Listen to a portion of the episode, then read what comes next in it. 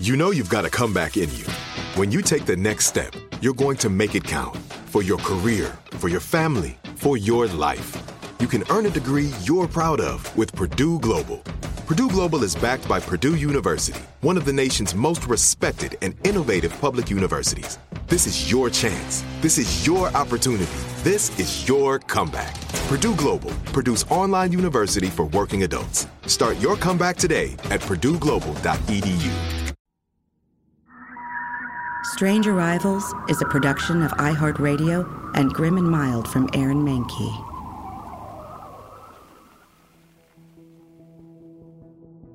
In late spring, I interviewed documentary filmmaker Carol Rainey. For 10 years in the late 1990s and early 2000s, she was married to the artist and prominent UFO researcher Budd Hopkins. Even before they were married, she worked with him on his research.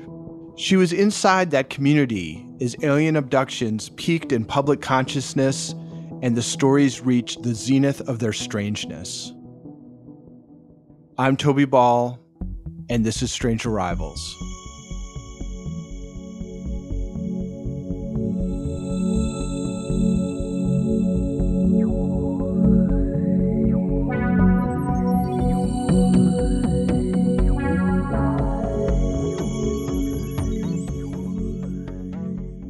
I'm Carol Rainey, and um, I was married for 10 years to Budd Hopkins, abstract expressionist painter and UFO researcher. And I came from a background of spending 20 years uh, making films for epidemiologists in the Boston area. And that involved writing many, many grants to National Institutes of Health along with the epidemiologists. And we brought in millions in grant funding to make films about issues of public health. I don't come from a science background originally, but in all of those years of working for epidemiologists and later in um, New York City with the major uh, medical institutions like New York Presbyterian, um, I learned a lot about how scientists think about protocols, how they think about their hypothesis about some you know, some phenomena in the natural world and how they go about gaining real knowledge in the real world. And that was pretty wonderful to know about. What was Budd's sort of hypothesis about alien abductions? I would say he started developing that even before his his first book, um, Missing Time. But he had a pretty good line on uh, the narrative that many people in the United States were being out and about in a lonely place, somewhere where nobody else was, you know, out riding along at night in their car, and if they'd stop and get out, there would be a bright light overhead and there would be a UFO looking at them. And eventually the light would get extremely close and the person would be pulled up a beam of light into the alien craft. And there they would be examined and prodded and tested and eventually have their reproductive organs dealt with in one form or another. And this was the idea that people who were taken out of their out of their cars, out of their their walk in the woods, that they were being used and to many extents abused by ETs who came down for whatever reason to interact with humans. And then he so my understanding is that he kind of took that original narrative mm-hmm. and then sort of sort of wildly expanded it. Yeah. Um, well, I think the narrative that may not be fair. no, um, it is in a way, and there are reasons for that. But um, Budd, first of all, is extremely bright, very articulate, able to think on his feet I mean, I, I admired so much about him, um, including his art, which is, I married an artist, as did his wife, second wife, I'm sure. But um, by the time I met him, he'd pretty much given up on being part of the art world in Manhattan. And his almost his entire life was really taken up with being this leader in a movement called alien abduction. And his best friend in the world was David Jacobs. And they were as close as father and son or two brothers. They spent hours talking on the phone to each other, sharing their cases. And in many cases, they shared actual abductees. And I'll, I'll use the word, the abductee, that people call themselves. It's not that I'm saying they are or they aren't. I'm just, you know, that, that's their designation of themselves. So I call them that. And then, so he, um, again, this is my my my impression is that that he and Jacobs, um, both sort of uh, ended up coming to the conclusion that the number of people who are being abducted was was far higher than was sort of previously thought. Yes, and that's partly because um, Budd's work expanded the original narrative, and he did stay relatively close to the pattern from the Hill case, Betty and Barney Hill. But what his writing added to it was that nobody was safe anywhere, that aliens could enter your bedroom at night, coming straight through the walls, coming through the windows. I mean, his view of alien beings in the world was that they were godlike, really. They, I mean, ordinary physics did not prohibit them from doing whatever they wanted to do to take advantage of people's um, helplessness.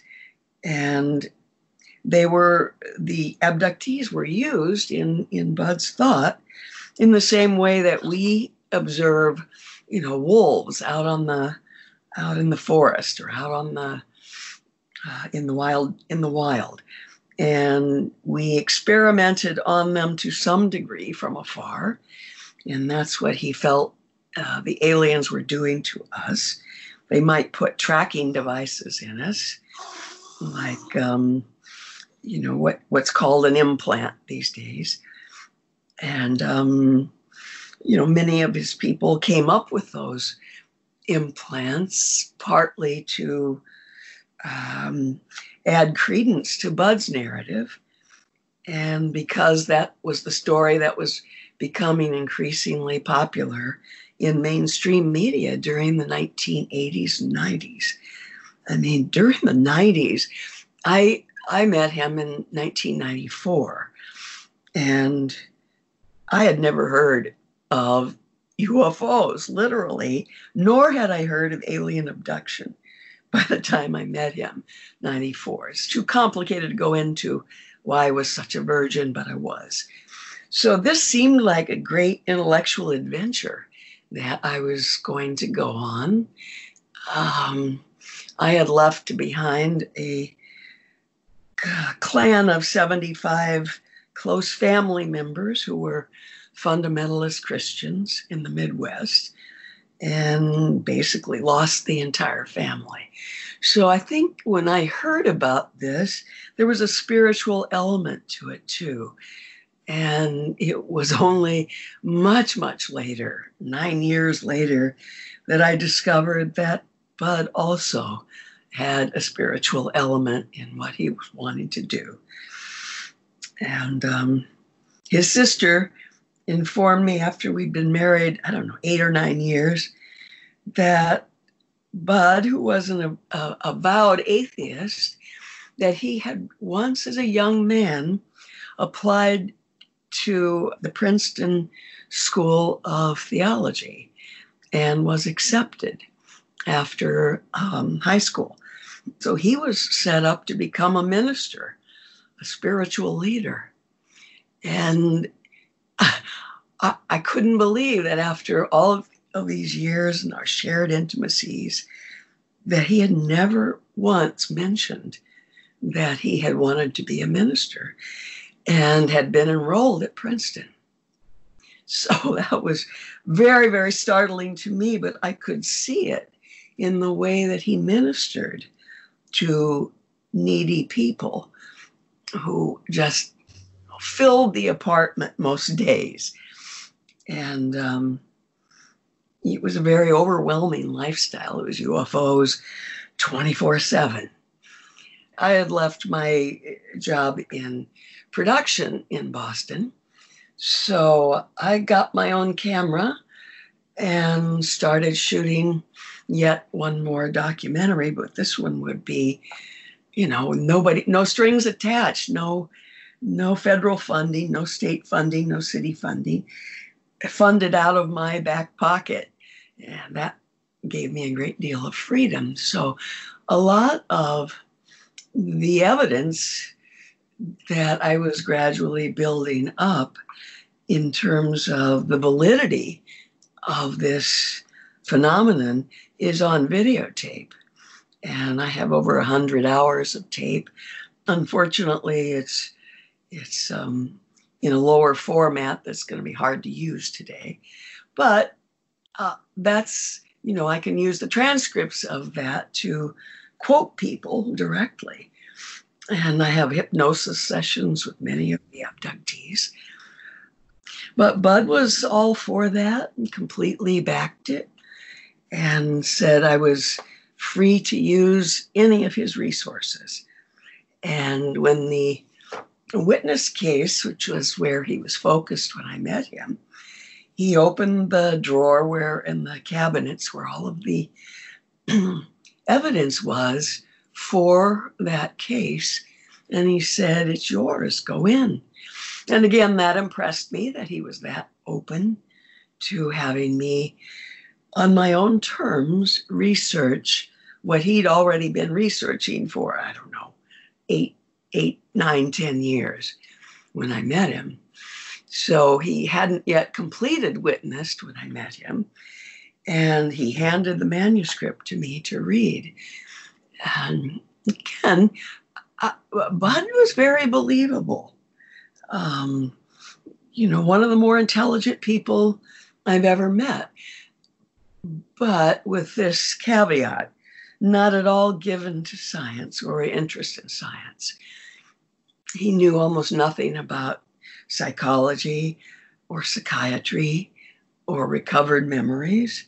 He didn't know except, you know, kind of to mouth it a bit. He didn't know anything about scientific protocols or the scientific method and how you use that to make sure that the information you believe you're gaining in the world that that information is valid and you know the as i became more and more part of the ufo world I became less and less convinced that many of the people doing research were doing it with enough valid understanding of science and manipulation of testimony and leading witnesses, all of those sorts of things. Nothing about neurobiology.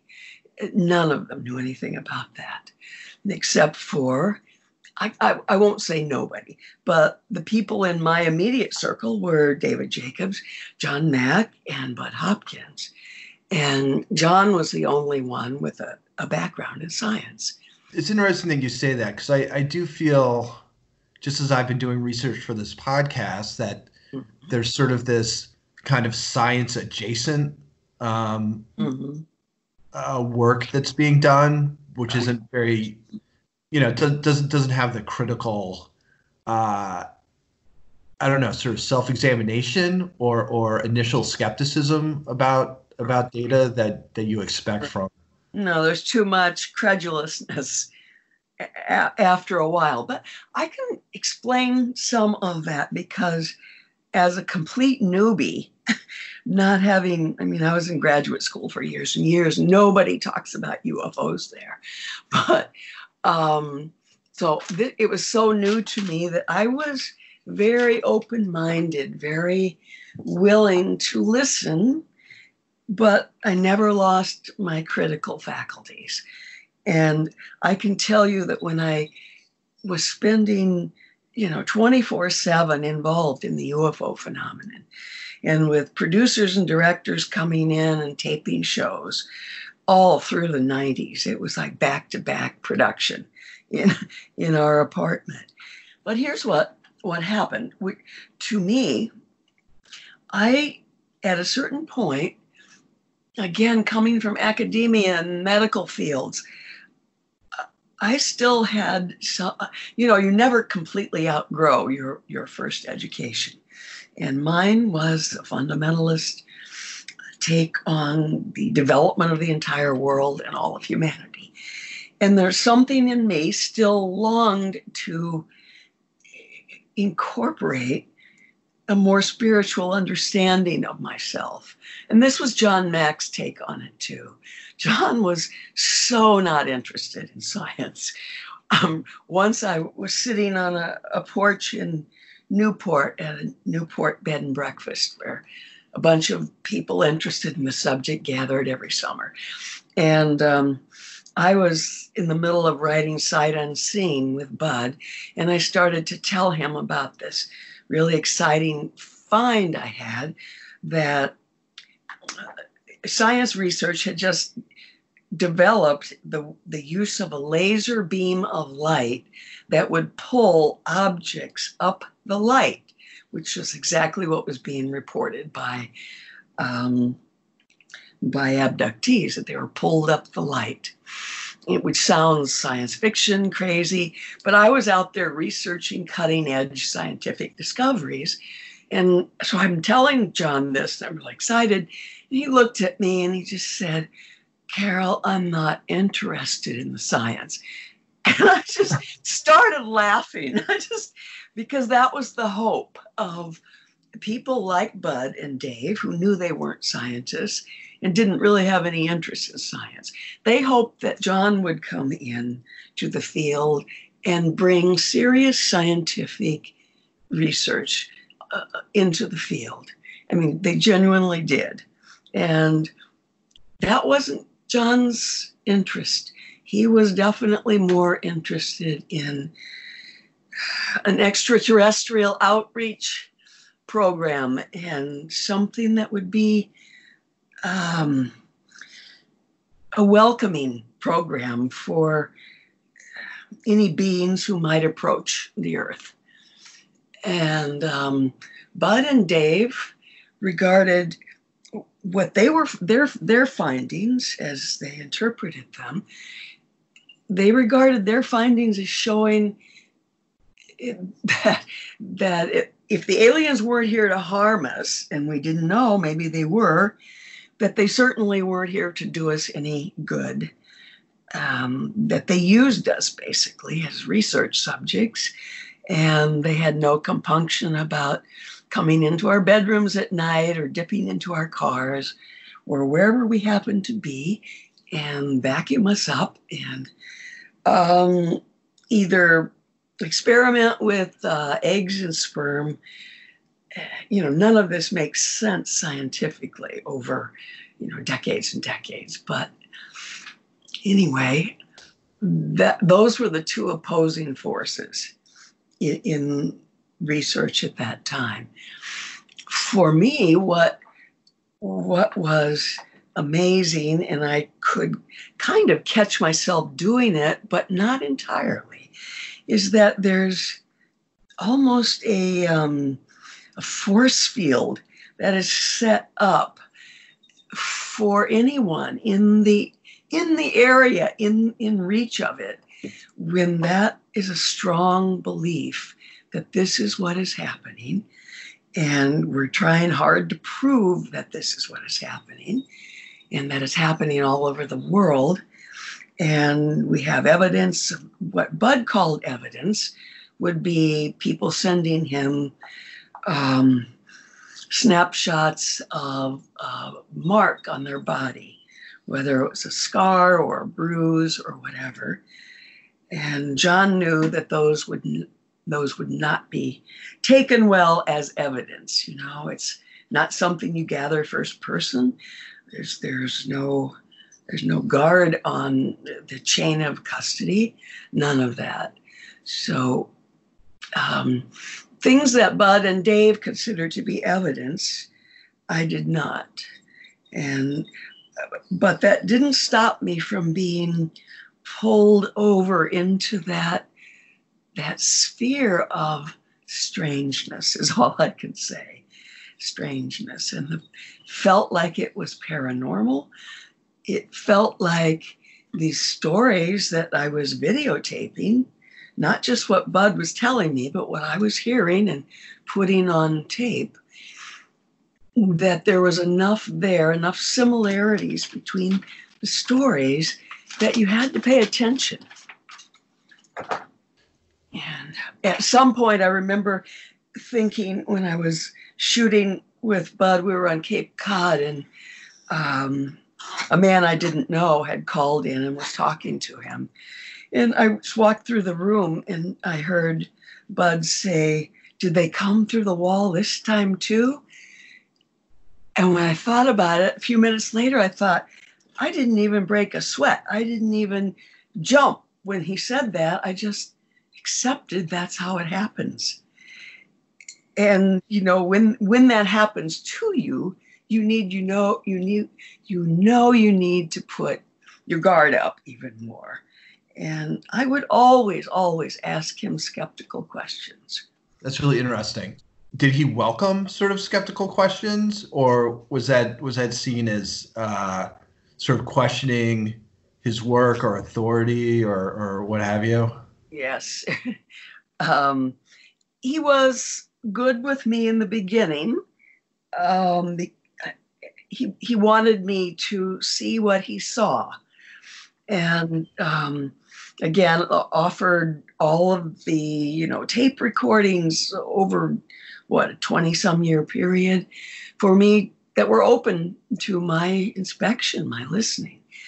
Um, but he he wanted me to be able to ask questions on camera because that's where some of the best you know most spontaneous material happens is when you, you're just going through your day and you pick up the camera and I start to ask him about the phone call that had just happened in the Cape Cod house. And, you know, he tells me about it. It's good stuff.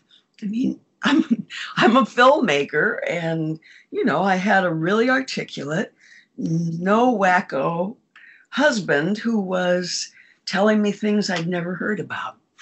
So it was worth listening, and I did. Strange Arrivals will return in a moment.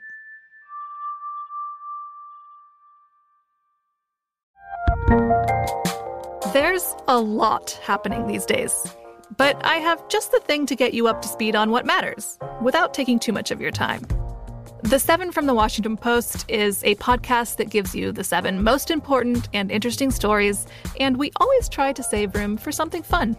You get it all in about seven minutes or less. I'm Hannah Jewell. I'll get you caught up with the seven every weekday. So follow the seven right now. Tired of restless nights? Meet Leesa, the sleep experts. Here at Leesa, we know that good sleep is essential for mental, physical, and emotional health. That's why their mattresses are made for exceptional comfort and support, catering to every sleep need. Check out Leesa's Sapira Hybrid Mattress, named Best Hybrid Mattress five years running. Sleep hot?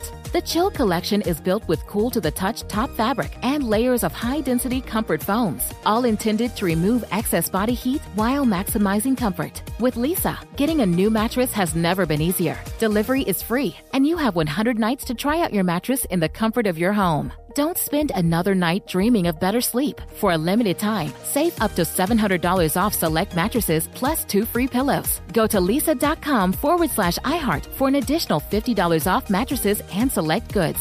That's L E E S A dot com forward slash iHeart. Exclusions apply. See leesa.com for more details.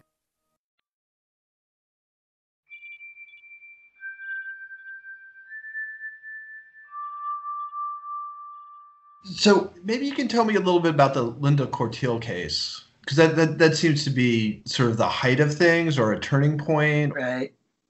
No, I think um, the Linda Cortile case was his big case, and one of the things that why the Linda Cortile case was such a huge case for him is that it it pushed new boundaries. I mean, the thing is, there's almost no money in working the UFO research field unless you're doing regular gigs like Stan did, Stan Friedman, who was a friend of mine. And, you know, he, he knew how to market himself and he got gigs all over the world, actually. So he, he kept a modest income coming in. Budd didn't do that. His the way he worked was to have really strong concept in uh, missing time. And then he was only interested in cases after that that broke new ground. So um, the um, the case in intruders broke all sorts of new ground in terms of him claiming to have discovered patterns um, I guess in that case it would be the, the breeding pattern of um, abductees who would feel they had once been, um, their eggs had been taken or their sperm had been harvested, and years later they'll be taken aboard a craft and they will see what they believe are their children, half alien, half human. And you, you know, it began to get so weird to me that I would push back even more on how that knowledge came to be. But the deal was, and, and I would go, when we were thinking of writing a book together based on my science background and looking at cutting edge aspects of science that would possibly illuminate the UFO phenomenon. When we were doing that, we went to talk to a couple of editors at publishing houses, and what they said categorically don't come. I mean, this was in what? This must have been the early 2000s. They said, don't come back unless you have a brand new, never seen before idea um, for a UFO so the the push is always for new, bigger, better, more outlandish. And I would say that Dave and Budd definitely delivered on that in each of their books.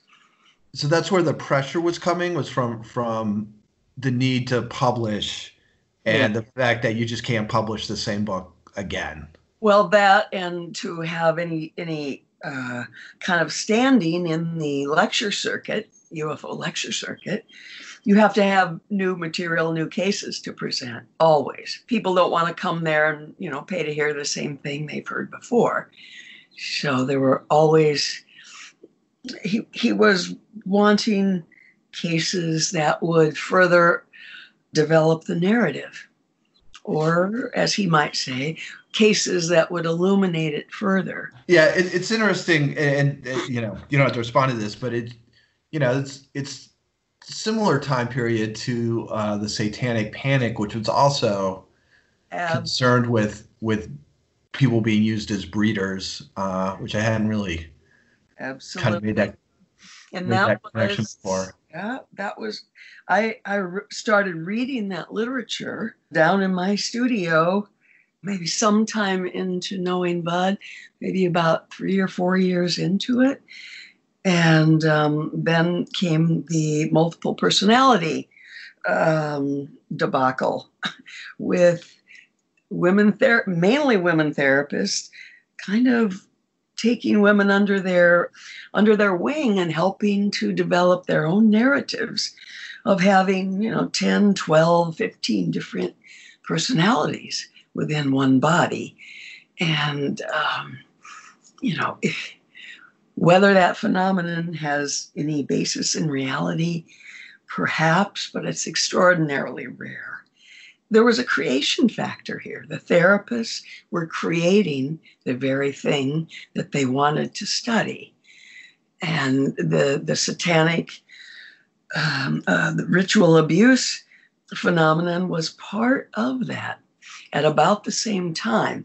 It came along and was written about beautifully by a New Yorker writer, Lawrence Wright. And I started reading all of that information and couldn't really get Budd to read or take any of it seriously. But I felt it should be. It was new information coming into our understanding of how people develop their own internal narratives. And that there were some very, very big red flags dropped in that research.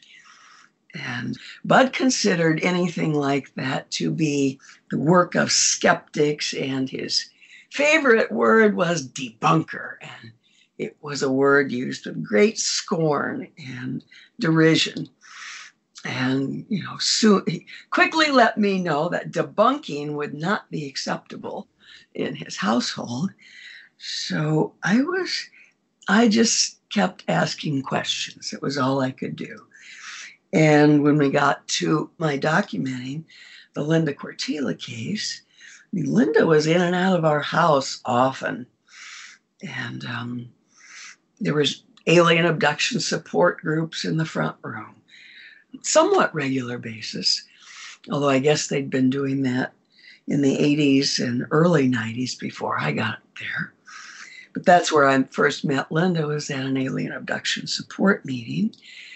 And what I began to understand from attending those meetings is that if you're new to the field, you could pick up everything you needed to know about being a standard abductee just by going to those support group meetings and by talking with other abductees. They would lay out certain patterns, and other people would second that. And they would say, Oh, that happened to me too. And Budd would guide the discussions. And I was I did call him on this in terms of support group meetings. I said, why don't you use an AA kind of model where there is no leader, where the witnesses, the abductees themselves could guide the discussion? And instead of you leading it. And my objection to his leading the discussion was that he would tell people about brand new cases and the things he was most interested in pursuing. Well, this is a very tight group of very bright, sensitive, artistically driven people. I'm, I respected them a lot. And I did not think they were crazy, not once. Um, I mean, there were some at the margins, but they weren't part of that group. But they were people to whom something was happening, and that fascinated me, and still should fascinate researchers.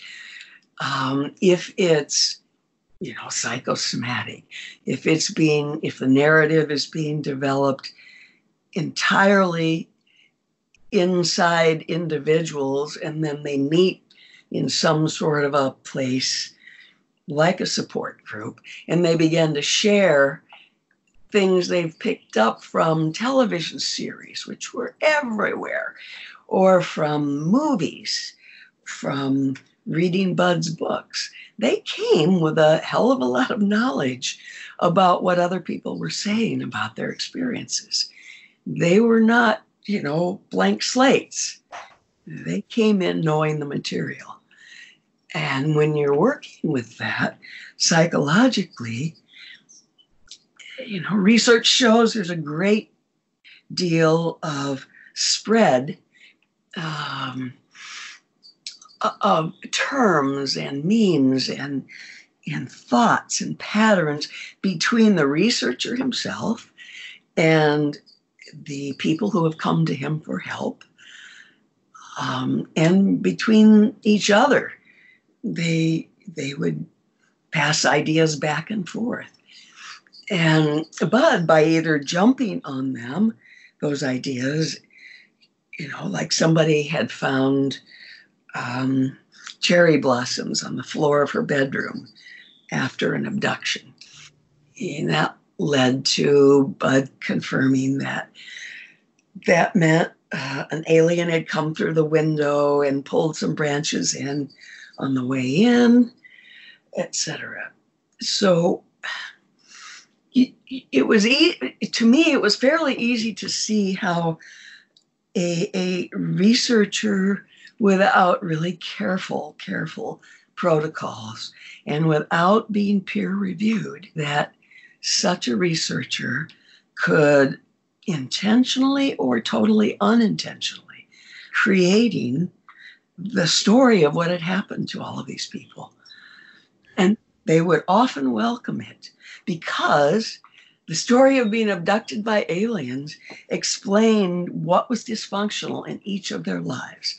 And, you know, just as you and I have some things that don't work as well as we wished, if you found an idea, if you found some concept that explained why you felt uneasy at night or why you were really mournful at a particular time of year or why bright lights in the sky startled you or it's just one thing after another or why the person was sexually not functional why the person didn't get ahead in their own chosen career. And those were all real concerns that people had.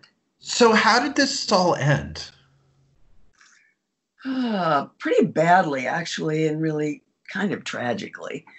Um, the the Linda Cortile story, and then the stories that the cases that were coming to Budd then, like Jim Mortellaro, who, you know, a crowd of people online had supported for quite a while until his various um, lies and hoaxes and untrue stories of what he had done and experienced until the, the truth of those stories began to come out.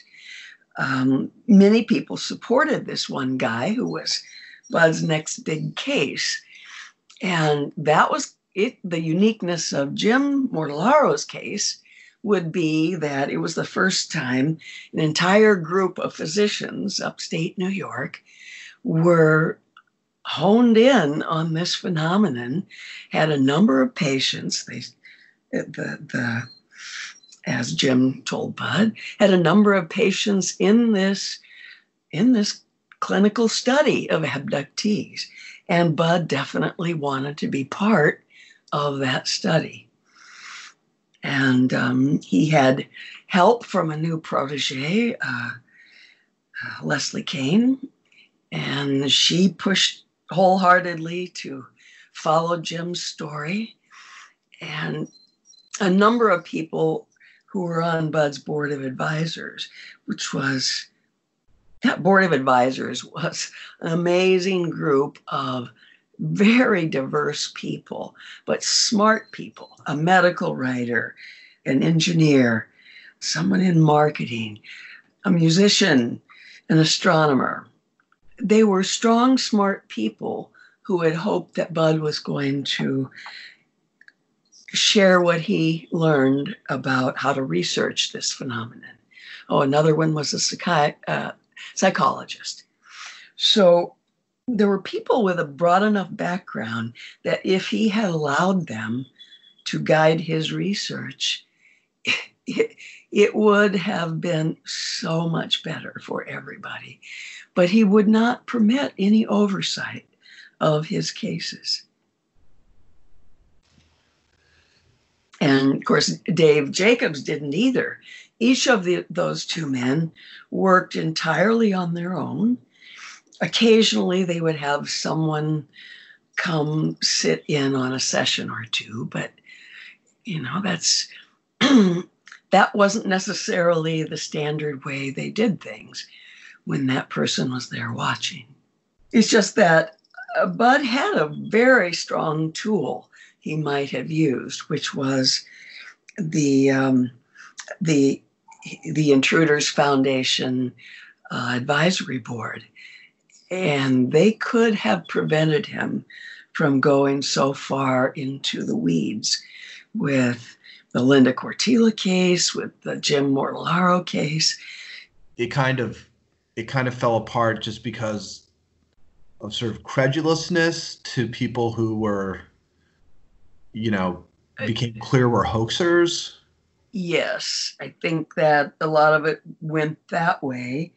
Um, but also because I was finding out things about uh, the, the case in Witness that were um, kind of knocking the breath out of me. There was so much uh, cherry picking that Budd did. I mean, this was a, a case from 30 years ago, and it's still right now, today, is still not completely uh, um, vetted or debunked by anyone who knows the material. I'm, I'm, I'm on a memoir about that period, and maybe your interview will help me get jump started and back into finishing it. But um, there was so much material there that was not included. Things that, let's say, Linda meeting with the Pope, and the Pope was knew all about her story and abducted her in a in one of the Pope mobiles or a black car to take her down to wherever he was staying when he came to visit in I guess the early 90s.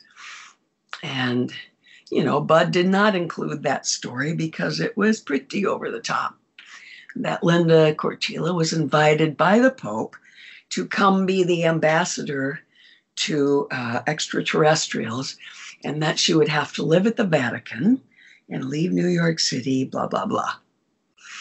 So there were, you know, others that were equally uh, outside the boundaries of common sense that I do have documented when you see how many things are left out, makes you doubt the things that are included. So then I went in and started looking at the drawings, which were some of Budd's best evidence, drawings of the scene where Linda was seen eventually by 23 witnesses. Budd's book says 23 witnesses to her being pulled out of a, what is it, 14 story apartment building and pulled up a beam of light into a hovering UFO. And that was um, late November of 1989, right by the Brooklyn Bridge. Pretty much a hot spot for Manhattan, early hours of the morning or all hours of the day and night. And um, he he has you know, he interviewed most of the most of the witnesses, or people he called the witnesses. Um, although he never met two key witnesses, who were the government agents, Richard and Dan, who were escorting a member of the United Nations international staff. They were escorting him down to a heliport in lower Manhattan that night. And their car was stalled by the UFO's power train, as you know, is the part of the story that that's what always happens. And so a person whose name Budd didn't use, but it was Perez de Cuellar as the um, acting as the secretary of the United Nations at the time, that he was the dignitary who was accompanied by two either Secret Service or um, other U.S. security agencies, and by the two of them. So Budd did interview de Cuellar in an airport at some point, um, and kind of took the negatives that he got there as being positives. I don't know. It's a, it's a case of someone who wants so badly to prove This is Budd I'm talking about. He wanted so badly to prove what he believed to be happening. He wanted to prove that it was actually happening and that he had evidence. What did Budd and like David Jacobs, what did they think was sort of ultimately going on? Like why why were the aliens putting in tracking devices and trying to get, you know, I guess reproductive right. data or or experimentation or whatever? Was there a theory? Uh, yes. And it was one they defended to the hilt. The beings who were coming to us either needed our resources, which, which Budd certainly believed were our humanist resources, our ability to be empathetic, our ability to love our children and to love other people in our lives and to take care of them. I mean, Budd was a humanist above all things. He really was. And that's the quality I loved in him. Um, his understanding that the aliens were coming to um, either take our culture, take our, the privacy of our minds away from us by using telepathy, to take the sanctity of our independent personal bodies to take that away from us too by you know taking germ material like eggs and sperm and creating alien beings that would be part them and part us. And i can tell you they believed this so firmly that sitting over dinner one night jacobs would the jacobs would rent um, a house on the Cape, a few houses down from our house in Wellfleet. And over dinner one night, um, Dave Jacobs said to Budd, Budd, you and I are the only two people on the planet who really know what's going on with the aliens. And I kind of did a double take and I said, The only two people on the planet? How how is that isn't that kind of a dangerous way to think about something that you don't really know for sure? But they believed they did know for sure. So it's hard not to believe that there would be moments where either one of these researchers would realize how much they had manipulated the the subjects their abductees and their narratives, their written narratives. They had to have known that at some point. Wow. This is this has been really great listening to all this. It's so interesting and I, and I think sort of gives greater depth to what I've been sort of interested in in kind of thinking about as I've been going through this whole process of making this uh, podcast series. Right are there other things that we haven't discussed that you think are important to get across?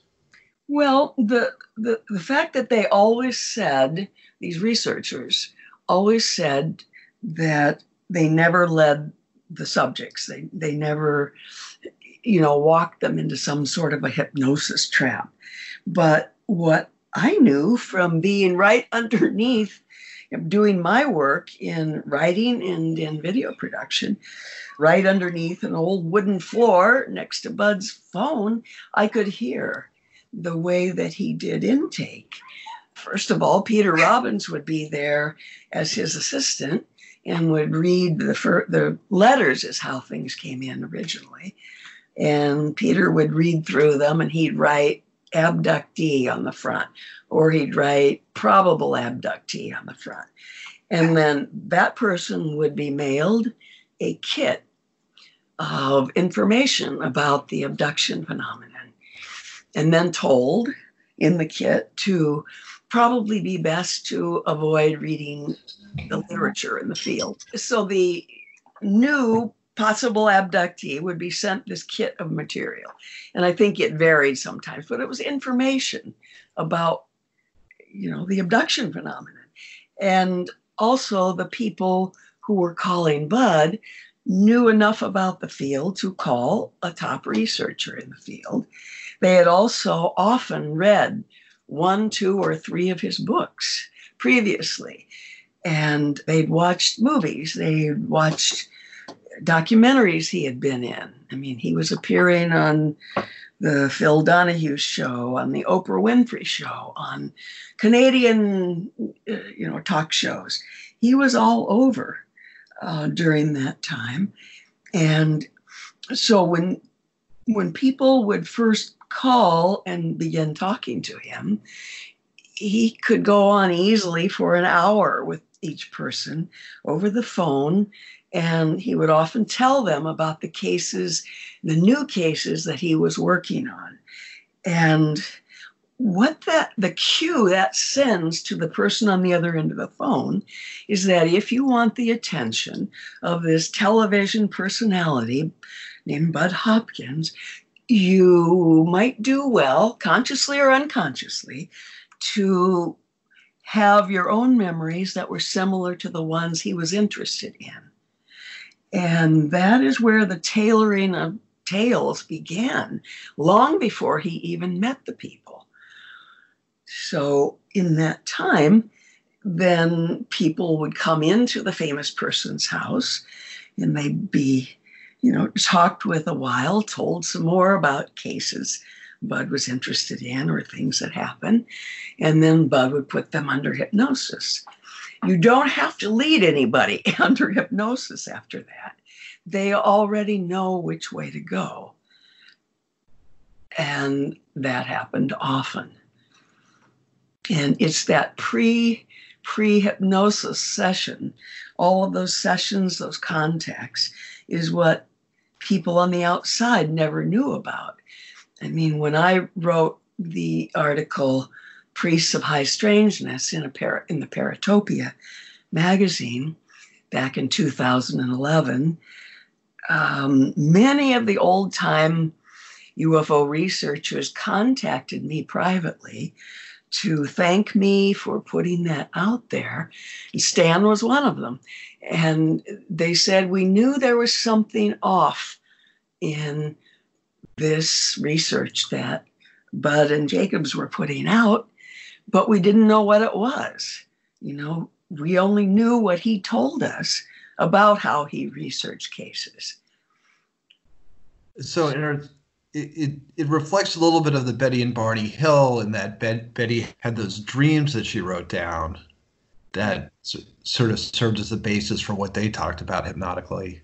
Right. Uh, this is really interesting there's such a well if you're interested in um, psychiatry or psychology at all the porousness that i think exists between a therapist which budd and dave were de facto therapists for people who were very troubled over things that they couldn't explain in their lives.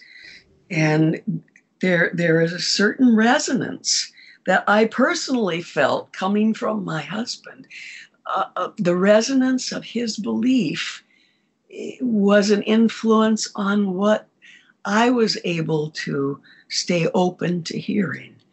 And I watched the people come in, and they were very deferential to Budd.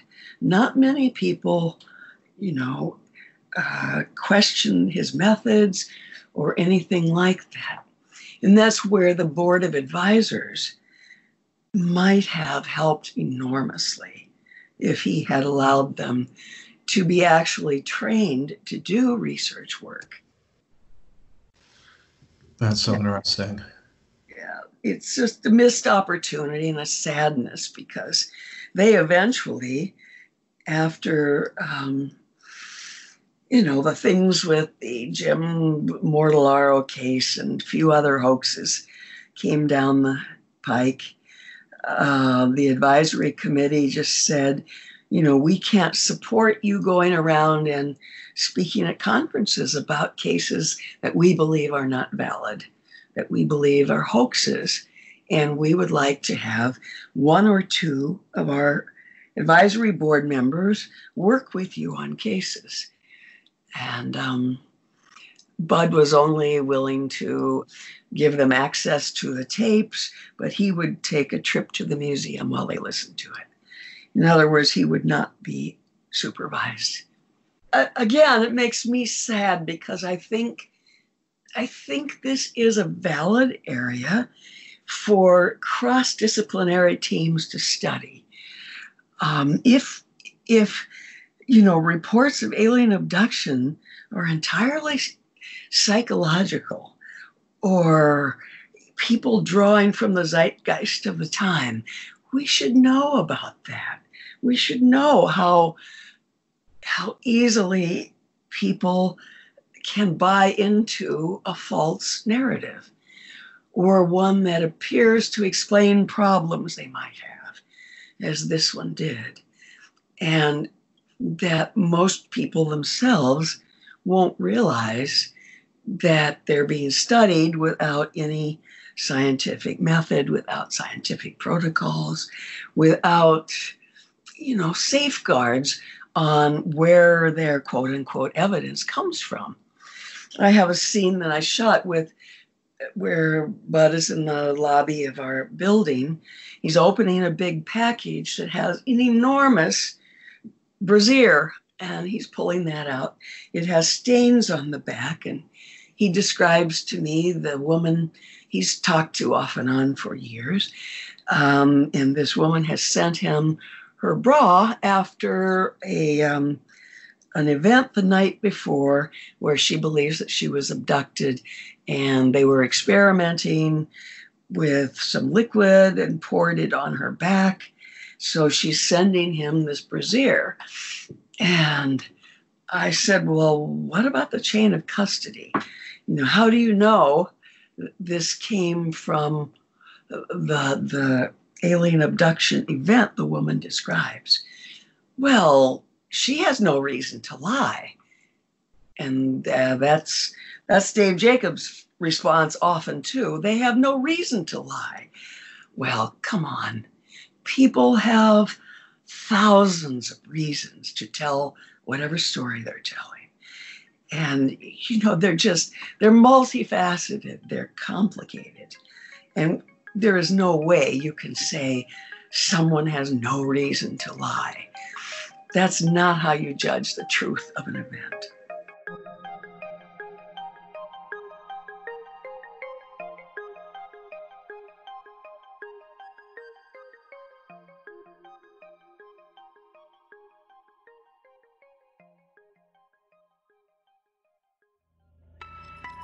Strange Arrivals is a production of iHeartRadio and Grim and Mild from Aaron Mahnke. This episode was written and hosted by Toby Ball and produced by Miranda Hawkins and Josh Thane, with executive producers Alex Williams, Matt Frederick, and Aaron Mahnke. Betty Hill was portrayed by Gina Rikicki. Barney Hill was portrayed by Jason Williams. Special thanks to the Milne Special Collections and Archives at the University of New Hampshire, John Horrigan, WICH 1310 AM in Norwich, Connecticut, John White and David O'Leary, the executive producer of the History Channel's dramatic series Project Blue Book. Learn more about the show over at grimandmild.com. For more podcasts from iHeartRadio, visit the iHeartRadio app, Apple Podcasts, or wherever you listen to your favorite shows. I'm late. I'm late for a very important date. Time is running out to score adult theme park tickets at child prices from Undercover Tourist. This summer, make your Walt Disney World vacation more affordable than ever. Escape into a place where magic has the power to transport you into stunning worlds and your favorite stories for less. Buy from Undercover Tourist, an authorized seller, and link to official Walt Disney World apps so you can add on Genie Plus and Lightning Lane upgrades easy. Book your adult theme park tickets at child prices with Undercover Tourist now and save. UndercoverTourist.com. Come.